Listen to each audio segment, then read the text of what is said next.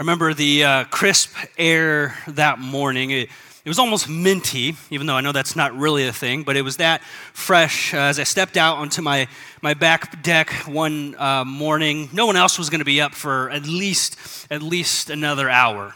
At that point, the evening sounds had subsided. The sun had begun to stretch from its slumber. So I walked out and I, and I had my fresh coffee, uh, my Bible, and I took a seat uh, had Crocs on my feet as well too, because that's just you know the way we do it.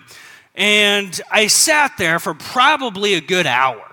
And and what happened might be kind of surprising to you because what happened in that moment, I, I distinctly remember, is nothing. Like absolutely nothing. I remember sitting there with my Bible and just kind of flipping through pages, kind of aimlessly, hoping to hear from God. I, I, spent some time and we could call it prayer. I don't know if it actually was or wasn't. And you see, I was in this season of being extraordinarily frustrated. I was frustrated in, in, where my faith was. I was frustrated with God. I was frustrated with just a lot of things going on in life. And maybe you've been there before because in that moment when I felt like I kind of felt like I was on, on a hamster wheel. And I was putting in work, I was putting in effort, I was putting in time, except I didn't want to. I didn't want to keep putting one foot in front of the other. Uh, the, the carrots that were once enticing weren't any longer. You ever been there before? That, that, that when you feel that frustration, and that friction anywhere in life, but especially in faith, it often seems very futile, does it not? So begin to, to kind of wrestle with God in that moment. Why am I here? What is this? What is this all about? Why do I feel this way? Am I just going through the motions because I have to, because I'm a pastor? It's what I get paid to do, and if not, people are going to find out I'm a fraud, and then I'm going to lose my job. I don't know. Remember just sitting there, just being for, for literally like 60 straight minutes, just kind of staring that once was there is no longer. So that's the question uh, how do you keep moving forward when you don't feel like it? But deep down, you know you, you ought to. How do you keep fighting when you feel like you've thrown the last punch? How do you keep showing up when that energy level and tank seems low? How do you keep taking a next step even though the path might not seem clear? I began to think about that.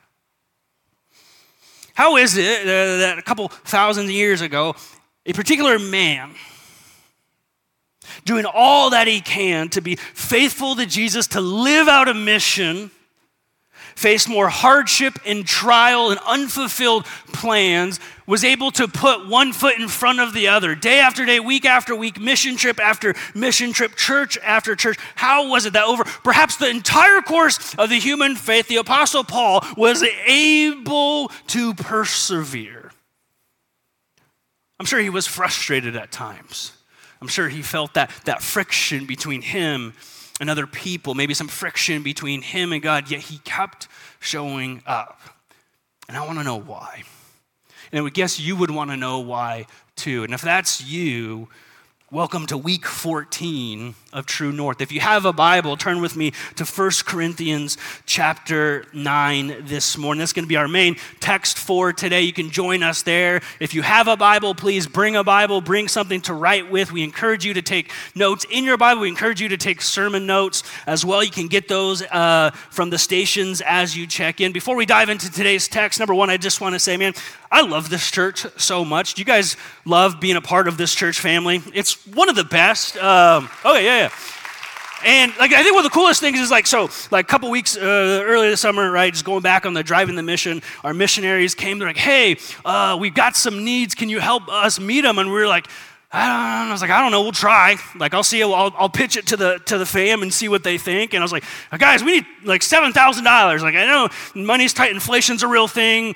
Can, can, can, we scrounge up some pennies to give, uh, to push mission forward? And you guys are like, no, no, no, no. How about $12,000? That's absolutely just mind blowing to me. So thank you for your faith and generosity. Uh, and we believe life giving generosity is fun, it is contagious. And so if you haven't had the opportunity to join in that driving the mission today, is your last chance. Would highly, highly encourage you to listen for the Spirit to help us. I'd love to say, we didn't raise 7,000, we doubled it, came away with 14 because God is good, is He not?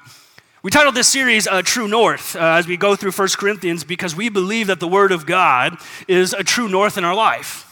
That when you feel kind of directionless, when you feel a little hopeless, when the, your context, your culture, your actions need to find a middle ground to come together to be faithful to Jesus, we need something to put us on that path. And we believe that Scripture serves as that true north, but specifically, we've been saying First Corinthians kind of recognizes that, that sometimes as church people, that sometimes, as Christians in a culture gone AWOL, we have to make some tough decisions. There are things we need to shift about us. And so Paul begins to write. And chapter 8 kind of starts this section, chapters 8, 9, and 10, uh, saying that true north oftentimes comes with freedom. It comes with liberty by grace through faith. You've been saved, you've been redeemed into the name of Jesus. However, we need to steward those freedoms, those liberties wisely. And so we're picking up today 1 Corinthians chapter 9, starting in verse 19. Follow along with me.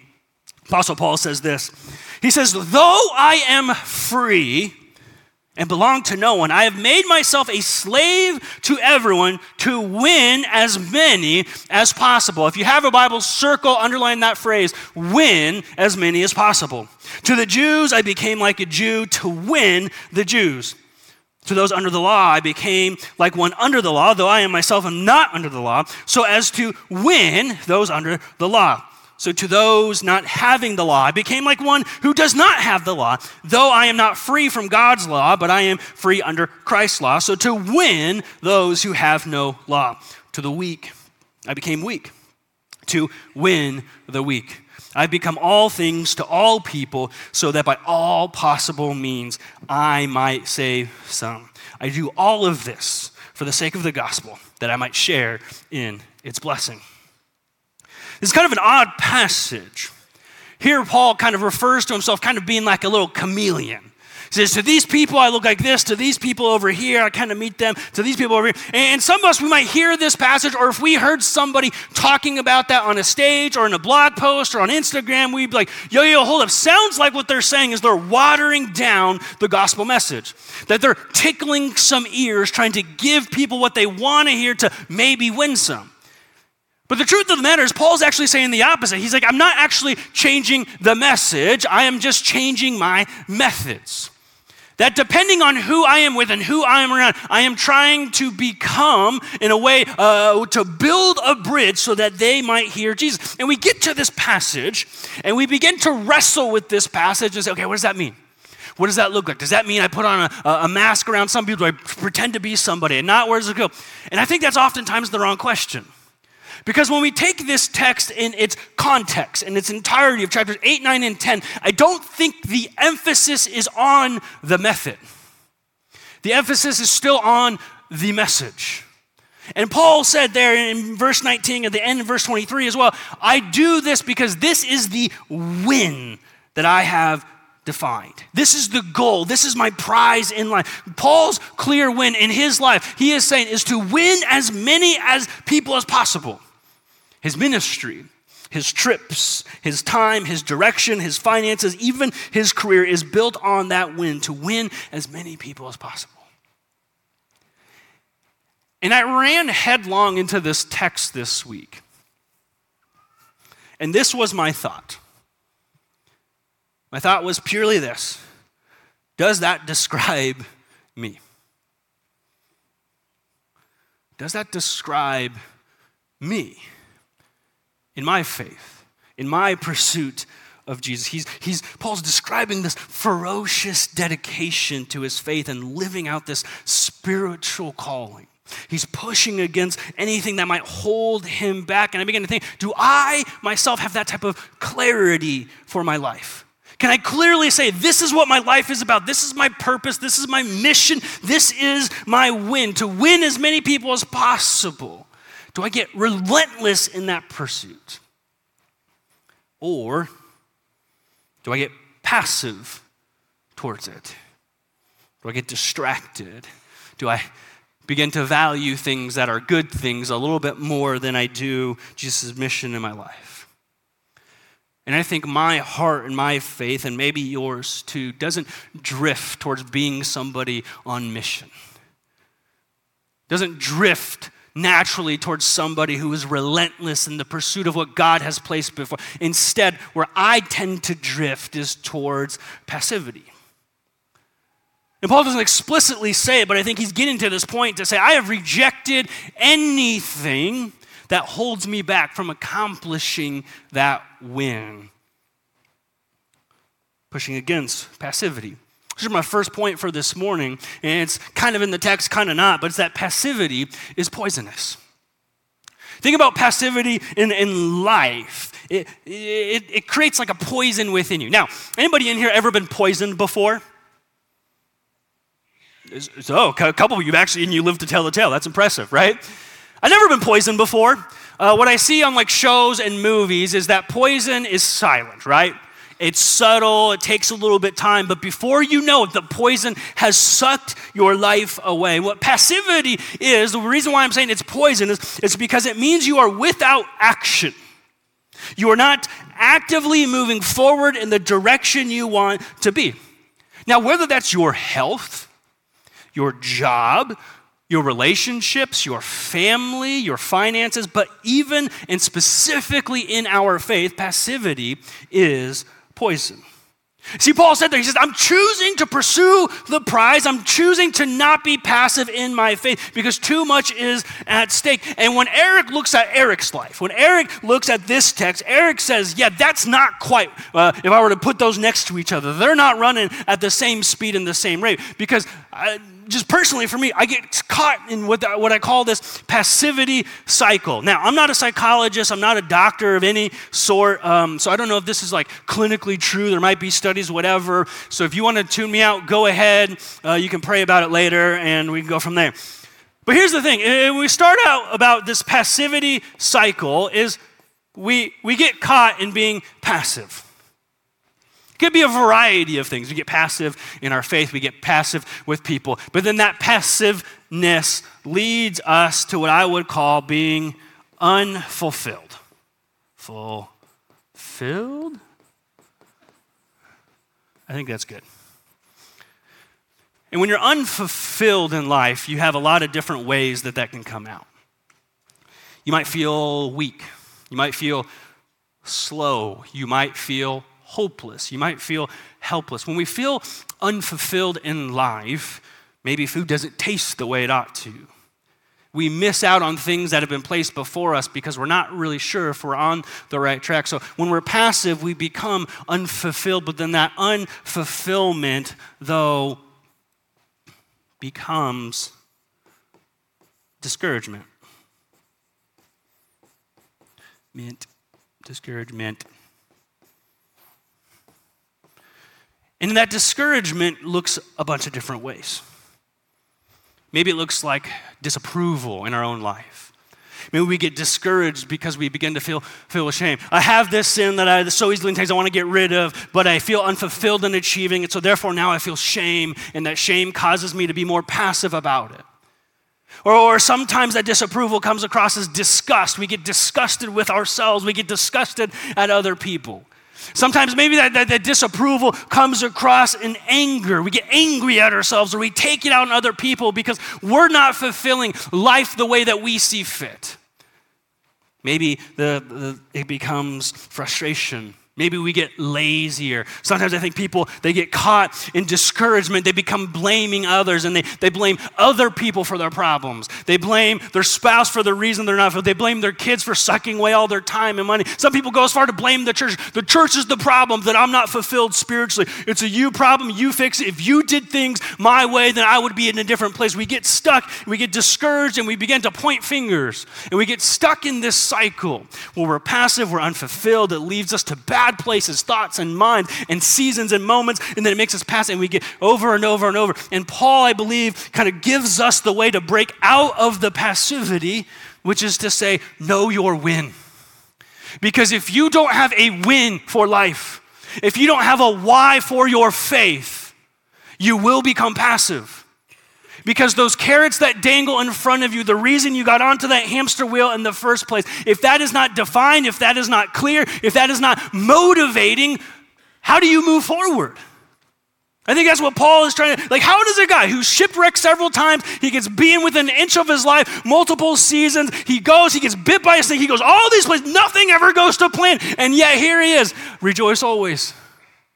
I consider everything a loss for the sake of knowing Jesus. I have a win to win as many people as possible. see, passivity, what it is, it's refusing to fight, to run, to pursue what matters most in life.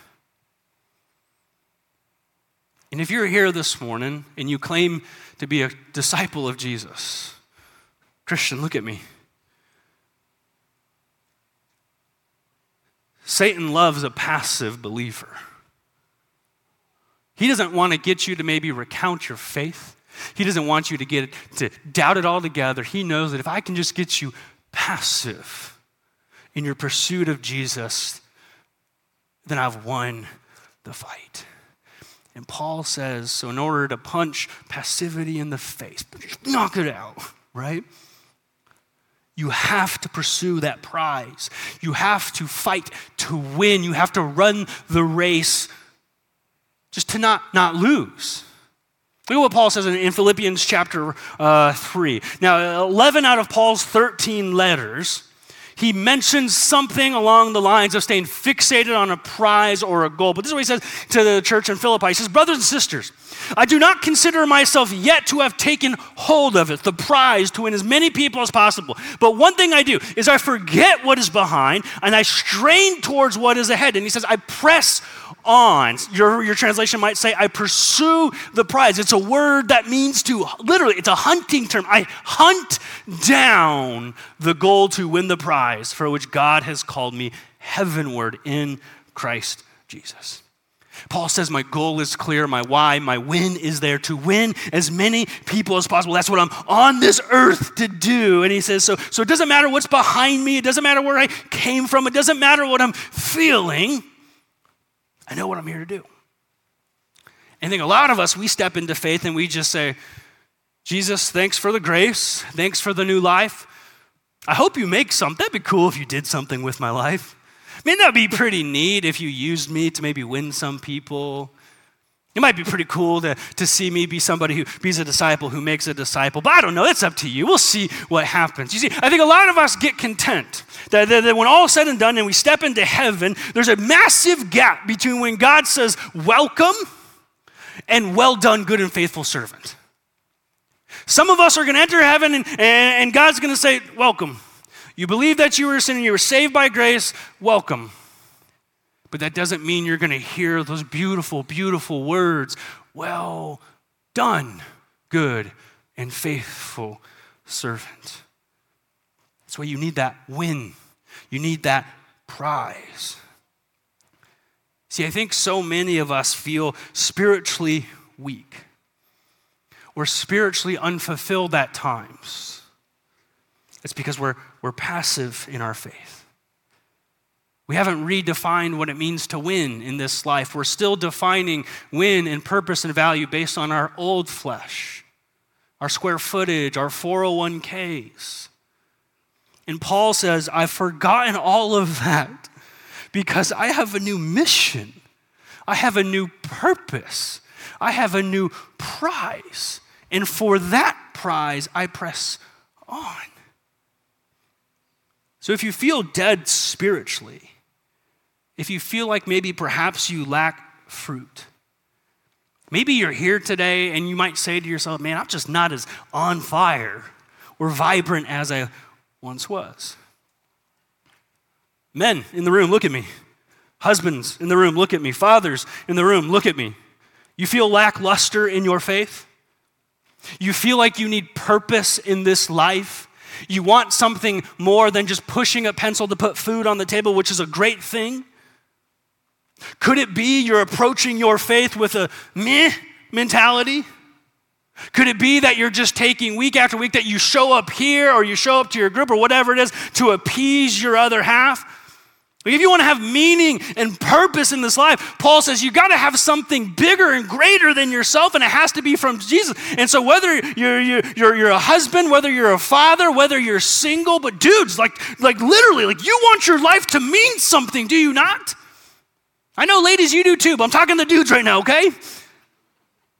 Like you want your life, like when I sit down and I talk with men over coffee or lunch, like, what's going on in your life? And it's always the same thing. What's going on? I don't know, man. I just don't really know what I'm doing. I'm making money, I'm doing my job, da da da. And then I ask one question What's Jesus been teaching you? It's the same answer over and over again. Oh, I don't know. I don't have time for that. Haven't been in my Bible for a long time. I just feel like I'm going through the motions. I'm like, duh, no, duh. And if you can't see the prize of what it means to be a man of God, to pursue Him, to love the Word, to pray fervently for your community and your family, and you're to, like, if you want something to dedicate your life to, dedicate it to pursuing the prize that Jesus has said, this is what this looks like. This is what a life fulfilled means. Look what Paul says. He continues in verse 24. He says, Now that I have my win defined, let me tell you how I chase after it. Let me tell you how I pursue it. Let me tell you how I hunt it down and I get it in my crosshairs to make sure I don't lose sight of it. He says in verse 24, he says, Do you not know that in a race, all the runners run, to which God's people said, No duh. But only one gets the prize, says Ricky Bobby. Run in such a way. Run in such a way to get that prize. Everyone who competes in the games goes into strict training. They do it to get a crown that will not last, but we do it to get a crown that will last forever. Therefore, I do not run like somebody running aimlessly, which sounds like a bad idea because if you get lost, then you got to run even further to get back. And I do not fight like a boxer just beating the air.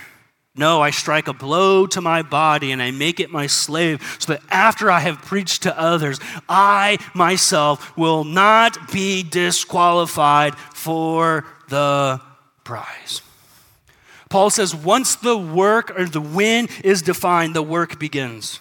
I get the win in my crosshairs, then I train. I discipline myself. I build habits. I develop a plan. I don't take it lightly. I don't go about it aimlessly or passively. I form a plan and I stick to it. He says, in the same way, that you cannot win a race. In the same way that you cannot go 10 rounds in a ring without training, why would you think you could take that approach to the most important thing that Jesus has given you in this life? Like, I'm a big sports movie guy, love sports movies, uh, probably second to like heist movies. I don't know, movies where people are just like robbing people. This is super fun for me. Pray for my soul.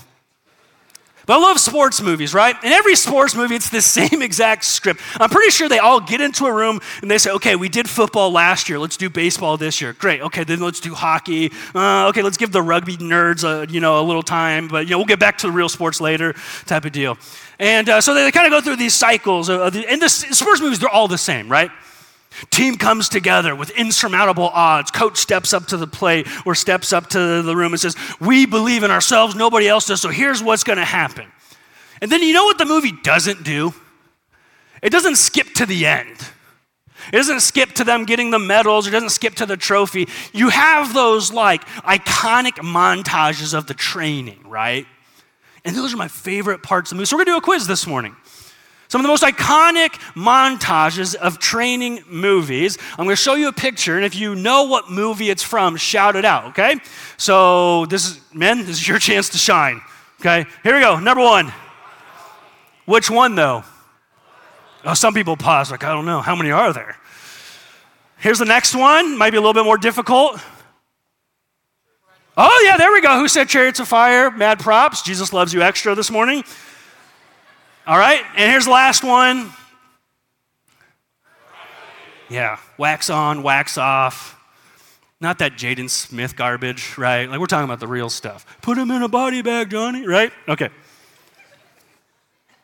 The reason those, those montages stick out in our mind, the reason you can hear the music from those, is because we know deep down we cannot accomplish anything without putting in the work.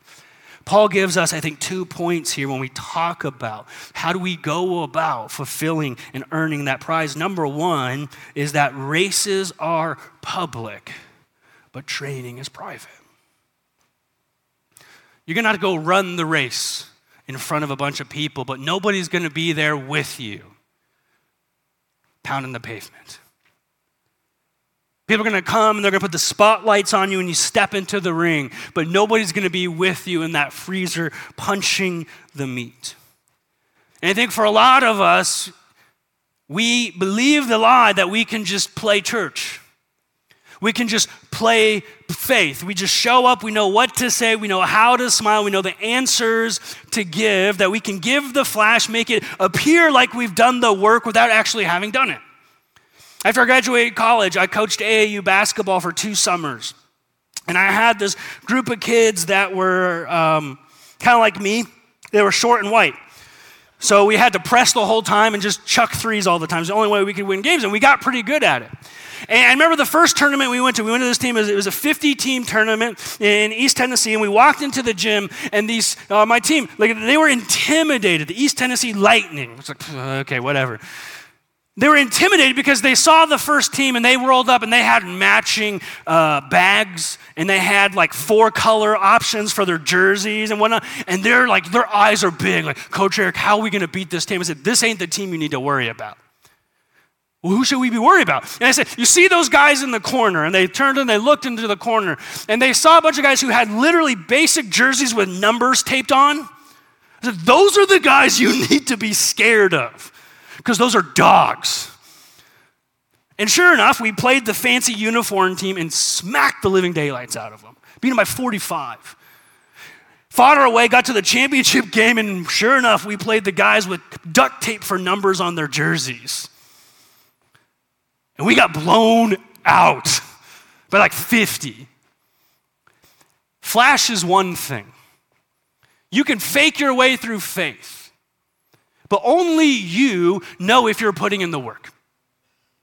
You can fool your wife, you can fool your kids, you can fool your church, your group, your cohort, you can fool anybody, but you can't fool yourself, and you most certainly can't fool God. If you're in this faith thing just to keep up appearances, I am telling you right now, because I've been there before, that carrot ain't gonna last. You gotta remember, races are public, but training is private. Here's the second part I believe Paul says, so then you need to ready yourself to be ready to win. 1 Timothy chapter 4, verse 8 says, For physical training is of some value, but godliness has value for all things, holding on the promise for both the present life and the life to come. I think for, for many of us, discipline is a four letter word. We hear that word, we kind of tense up. I don't like that. That sounds a little legalistic. That sounds a little, a little bit too much like work. But Paul says, as a disciple, you define your win. And if your win is not Jesus, if your win is not obedience, if your win isn't to be a godly man, a godly woman, a godly spouse, a godly parent, a godly coworker, a godly neighbor, if it doesn't include submitting to the Spirit and lifting up to the kingdom, you need to start over. So, Paul, I'll go quickly through this. How do we approach then our spiritual training? Three quick things. I call this punching passivity in the face, but you can't say, you can't put punch on the screen. That's not ladylike or whatever, okay? Number one, spiritual training is you just show up. You show up on purpose with a plan. Paul says, run in such a way, go into strict training. This word strict means to become all encompassing That in order to be a winner, in order to be a leader, you must do regularly and consistently what others do occasionally or sporadically. My favorite basketball player of all time, Kobe Bryant, is known for what he called the 666 off season. Six hours a day, six days a week for six months a year. And he's on record of saying the off season isn't the time to be off or relax, it's to prepare for the on season.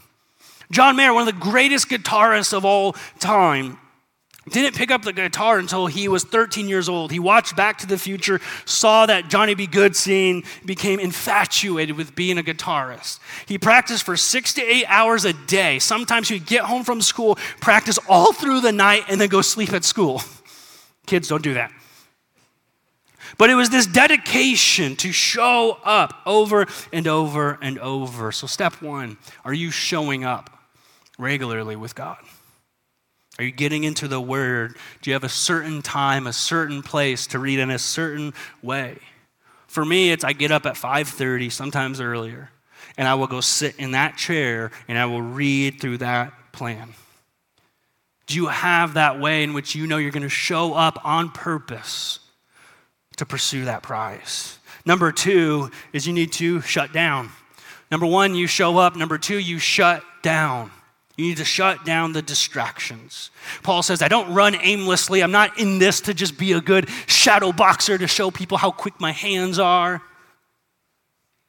You see, many of us, I think, have a plan when it comes to our faith, but we become aimless in shutting down the distractions. You ever been here before? Hey, how's your spiritual life going? Oh, I just don't have enough time.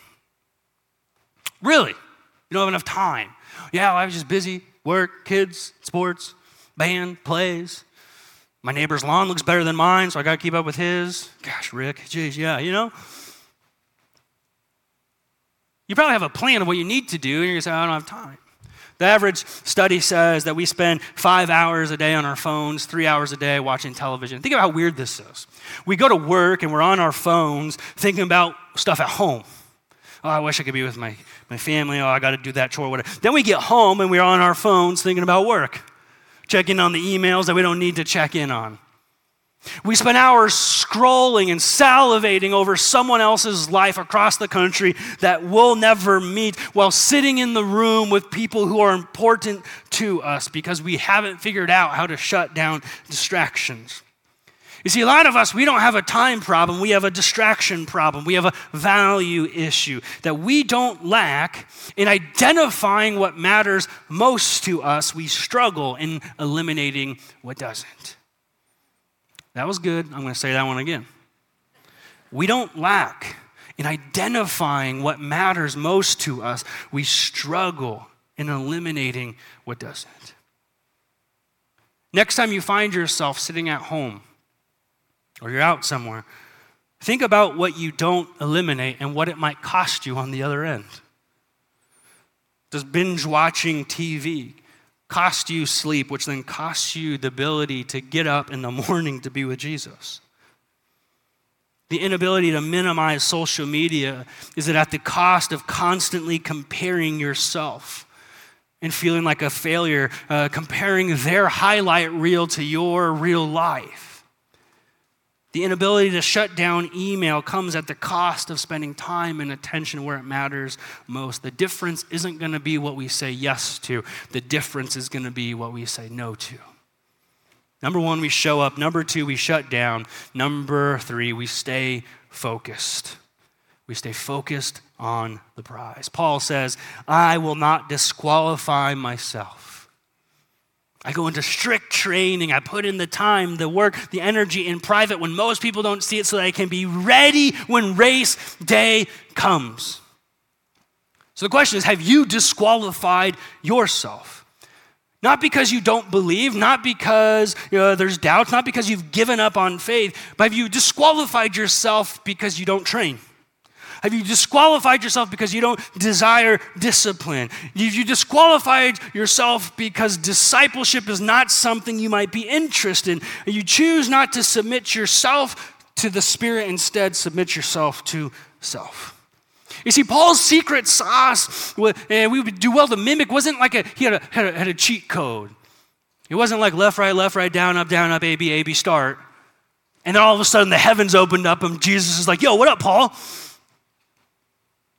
He did regularly and consistently the things he knew in order to prepare himself to win the prize.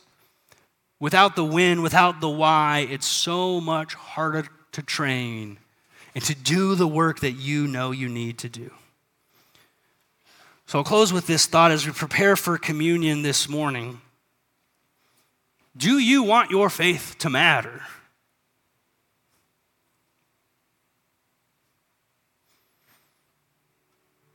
Do you want it to mean something? Do you want to be able to look back on your life and God say, Well done, good and faithful servant? And Paul says, Show up, you shut down the distractions, you stay focused. But if you haven't defined the win, the why, the mission, the purpose, you're going to be chasing carrots that you'll never reach. And over time, those carrots are going to dry out. They're going to crack. They're going to get moldy. They're not going to be as enticing as they once were. So let me take you 18 months ago back onto that porch that morning. Deck, back deck. Front's the porch, back's the deck. On the deck. And I'm sitting there.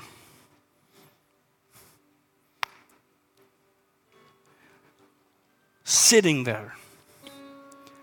Sitting there. God, what do you want from me? What do you want me to do? Because this whole going through the motions, that ain't good enough for it. This whole because the Bible said so, that's not the most enticing. For you, because Pastor Eric said I should, that's not gonna get it done. Remember sitting there on the back deck and praying, calling out to God, God, what is it? What is it? What is it? What is it? What is it? What is it? And he said, John chapter 3, verse 30. And even though there was a, a verse 30 in John chapter 3, to be honest. And I turned there. He must increase. I must decrease. And that became my win for my faith. I don't know how long I'm going to be alive. I don't know how long I'm going to be able to preach. I don't know how long I'm going to have with my kids, my wife, my friends. But the one thing that I want them to say when all is said and done about Eric Charles Friedman is he lived out that verse.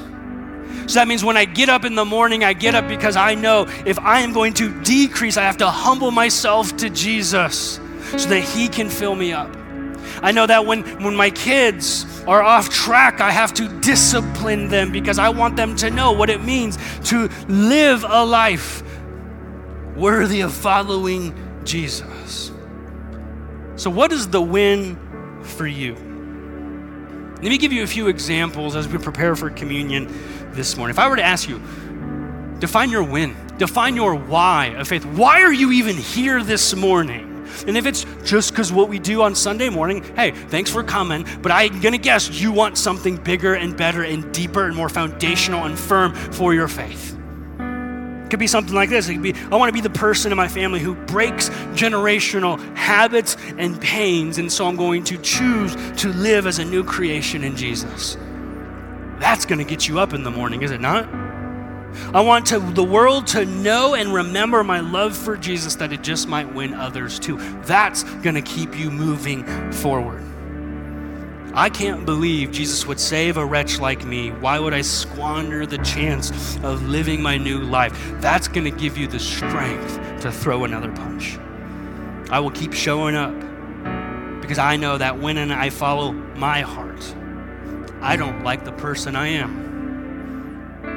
So I'm going to pursue the heart of Jesus. That will push aside passivity every day of the week. We're going to go into a time of communion. Three minutes are going to come on the screen. Sometimes three minutes are enough. Oftentimes, I feel like three minutes aren't. And in these three minutes, I want to encourage you to, to wrestle with Jesus. Open yourself up to the Holy Spirit. Beg Him. Ask that question God, what's my win? What's my prize that you've had for me in my life? And He might give it to you, He might not. You might need to get up every single day to discern that, to find it.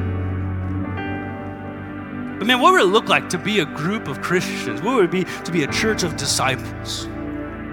Then everybody came up, why do you do this faith thing? Why do you go to church every Sunday? Why do you give 10% or more of your money back to the church? Why do you give up your time to serve kids that aren't even yours? They're gonna get their jam hands on your jeans and then they're gonna be like, why do you do any of this? And what if you could give them that why and that win? What keeps you showing up day after day after day after day after day? And hope seems lost when the energy is run out. You have a true north and his name is Jesus. I'm going to pray and let you spend time worshiping communion. Jesus, we thank you for your truth. We thank you for your word. We thank you I thank you for grace, God. I mean, I don't know how many of us we get into faith, we get into this Christianity thing, and we find ourselves drifting. And before we know, we're so far away of where we want to be. Lord, I firmly believe that everybody on in this room this morning, all the kids in the back, all the leaders, the volunteers, everybody watching online, whoever it is, that they want to grow spiritually, that they want to know you, that deep down you are tugging at their hearts, but we have to be willing to step in. But we cannot do that without knowing our why the win that you have for us. So we beg you, we plead with you through the power of your Spirit, through the, through the guidance of your word, reveal that to us so that we may be fully devoted disciples who pursue the prize in the way that your Son, Jesus, pursued us. In that we pray. Amen.